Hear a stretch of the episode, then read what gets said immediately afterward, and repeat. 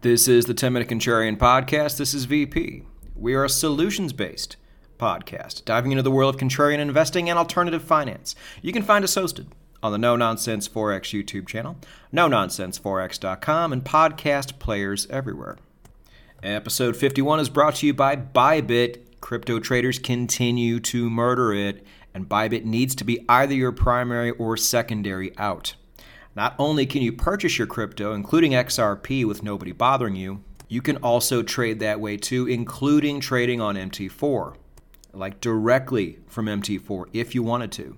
So plug in your algorithm, plug in your EA, and start racking up crypto while it's nice and low. Bybit also hosts the World Series of Trading. Good luck in advance to all the no nonsense Forex traders signing up for that. If you want to sign up for that, go down below to the show notes, click my link, get your account ready, and then also best of luck to you. No Nonsense Forex will also be having their own in house trading competitions every month, uh, with the exception of June because of the World Series of Trading. But get yourself signed up for that too. Those of you who have already signed up and not deposited, make sure you do that. Place your first trade, get your bonus. So many reasons to be with Bybit. We hope to see you there. It is the 10 Minute Contrarian podcast, and we have departed from commodities for a while, um, but we are coming back for at least one episode. And uh, it's not because my numbers were getting too good and we need to pull them back a little bit, which is what always happens with commodities, but you know, this podcast is mainly talking about commodities and crypto. And we do not love one more than the other. We treat them pretty equally here. I would almost wager to say that commodities at this juncture are probably a more important investment than crypto is because the world does not need crypto. The world does need commodities, and we are running out. Stocks are down only because the market's down. You know, fundamentals have not crashed, it's only sentiment that has crashed. And the game now is to figure out what is going to make it out of the woods first. My bet would be on commodities and even if it's not first, it's going to be coming out of the woods pretty soon. So I'm happily holding on to all of my commodities positions, and I'm looking to add more down the road. Um, I wasn't always. I was pretty happy with where I was as far as most commodity sectors went, but at these current prices, my interest is getting piqued once again. Now, we have not talked about rare earth elements on this podcast yet, and I think this is a perfect time to do it because just because these things are rare does not mean they're not important. They're extremely important. And for the most part, they are very rare, uh, especially the really important ones that we use for everyday things, because rare earth elements are used in magnets. And magnets are essential in two very important sectors right now. One, now don't roll your eyes when I say this, but green technology relies heavily on magnets made from rare earth elements. Uh, but the green energy movement's dead, VP. No, it's not. it's not at all. Uh, governments are not backing off of this mandate. You know, they have done things like what I said was going to happen in one of my blogs, and they have turned more to uranium for carbon zero sustainable energy. Uh, but there are more electric cars and wind turbines built now than there have ever been and they all rely on magnets made from a resource that is harder and harder to get. Now, if you want to stay on the demand side, there has been something else that has happened just this year that has increased this demand even further, and that is the war in Ukraine. So much military equipment, especially ones that fly, rely heavily on copious amounts of rare earth elements. And when all of these countries are donating a bunch of supplies to Ukraine, understanding that they probably will not get them back, those things need to get replaced. I fully expect a major comeback in the military industrial complex this decade, if not sooner than later. And this is going to put a strain on an industry that is already strained. And what's really interesting is a lot of these opportunities that we're going to talk about from the ETF side and the stock side, they have not dropped very much. Almost everything else has. These things are holding their value, and this is for the reasons I just mentioned. Now, you might say, well, boo hoo, I can't get these things cheaply now. Um, I don't think you're looking at it the right way. When these things should be going up a lot, yet they're standing still, you are getting them cheaply. So, real quick before we go into some of these opportunities, let's talk about the overall landscape of the rare earth element market. Now, I'm not a super expert on this, but I do pay attention to these things more than most people do. Now, China pretty much dominated this market for a long time. And in many ways, on the supply side, they still do, yet they have over time become a net importer of rare earth elements, which really surprised me when I heard this. You know, they had a really great thing going, almost cornering the market with many of the rare earth elements you see out there right now. Uh, but now they may not even have that card to play going forward. Further reasoning, as we talk about here all the time, how China really is in trouble moving forward. Uh, but you tell me, uh, when a country gets more desperate like this, are the prices of the things they do hold going to go up or down? Especially if that thing they hold is something that the world needs desperately. If you know your history, China has caused supply shocks in this sector in the past. I would not put it past them again to either do the same thing or just to simply raise prices. They can still do that. So, moving on to opportunities here, we'll, we'll, take the same approach we normally do. We'll start with ETFs. There is one ETF in North America. It's from VanEck. It is ticker symbol REMX. Now, you can decide if you like this or not, but if you look at their holdings right now, they have a disturbing amount of exposure to China.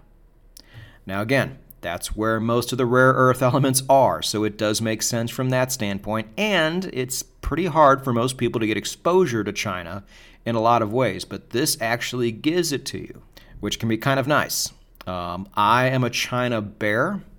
I think their future is looking pretty grim, and I will be avoiding something like this myself.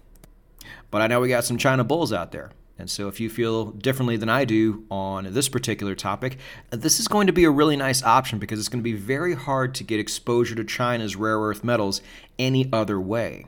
So, I am glad this opportunity is out there. It's just not an opportunity I will be personally exploring. I think your best plays are going to be drilling down into individual stocks here. Um, now, starting in North America, there are uh, two and a half options and your top one by far is going to be a company called MP Materials, ticker symbol MP, also known as Mountain Pass. Uh, this is the largest mining operation for rare earth elements in the entire continent of North America. Uh, ever since its stock hit the market, it has done very well, and it has held up very well through this recent crash. Now, the one caveat here is jurisdictional risk. You're like, well, this is in the United States. That's a great jurisdiction. Yes, it is, but it is also in California, which is not a great jurisdiction. California does a lot of really dumb things. Now, the upshot to this is I think they realized that there's not much they can do here. They were threatening to shut this whole thing down a couple years ago. But I think that sentiment is finally slowly melting away. Uh, but of all of the states in the union, this is the last state you want to be in, unfortunately, as a miner. Uh, but it is far and away North America's greatest hope to keep rare earth elements inside of Western countries and not having to rely on China.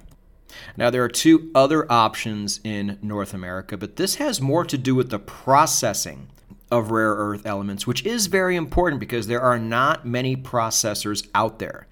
MP still has to ship a lot of their product to China for processing. Not good.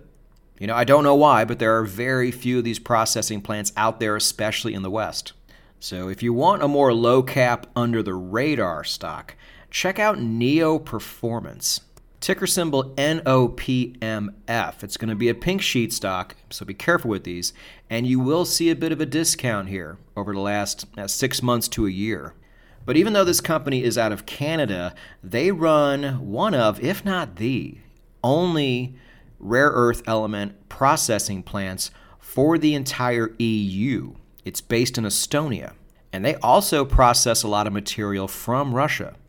And it's to the point where I don't know how many processing plants there are in Russia, but I think regardless of what happens with the war, I don't think Russia has a choice but to keep processing a lot of material here for lack of better options. So again, that is worth something. Now you might be thinking, well, VP, you jumped around here. Where does the United States process their rare earth element material? Well, it's primarily done only in one place, and this place is also, oddly enough, a uranium mine. It has uranium, some rare earth elements, and North America's only major rare earth element processing plant, all wrapped up into one company, and that is Energy Fuels. Ticker symbol UUUU. Fantastic company. Full disclosure this is one of the uranium stocks I own. I don't think I've ever mentioned this. Uh, but as you can see, it has a lot going for it. It's one of the only uranium mid majors that is actually fully in the country of the United States. And then you add on those rare earth element pieces to the puzzle. You know, this is one of my absolute favorite stocks I own, and this is something that is trading at quite a discount from its highs. So if you stayed all the way until this point in the podcast episode, congratulations. I just disclosed to you one of my top holdings. Now, as we always do here, if we can, we do not want to leave UK and Australia out of the equation. Let's start in Australia because Australia, you have one of the top rare earth element companies outside of North America and Europe, and that is going to be a company called Lynas. You spell Lynas L Y N A S. Ticker symbol is going to be LYC on the Australian Stock Exchange and they are a major player. I can't go into too much detail with them because I don't know about them because I can't invest in them myself, so I, naturally I don't do that much due diligence on them. Uh, but you do have a few options out there, but Lynas is going to be far and away your biggest and best one. So take a look at them. And then on a much smaller scale, in the UK, you have a company called Pensana. Ticker symbol is going to be PRE.L. And I know even less about these guys, but I do know, as small as that market is over there, this is still going to be one of your major players. Yeah, so at least you have a jumping off point here. Now, overall, I think the rare earth element market, as we've already seen, even during a stock crash, has shown us that the downside is fairly small, to where the upside, especially going forward, can be extremely high. And we love stuff like this on the 10 Minute Contrarian podcast. Oh, and as an added bonus, you can run around and tell your friends and family that you are invested in companies with heavy amounts of dysprosium, terbium, and neodymium, as if they didn't think you were crazy enough. Uh, but they can think whatever they like, because we know we're not crazy. We're just early.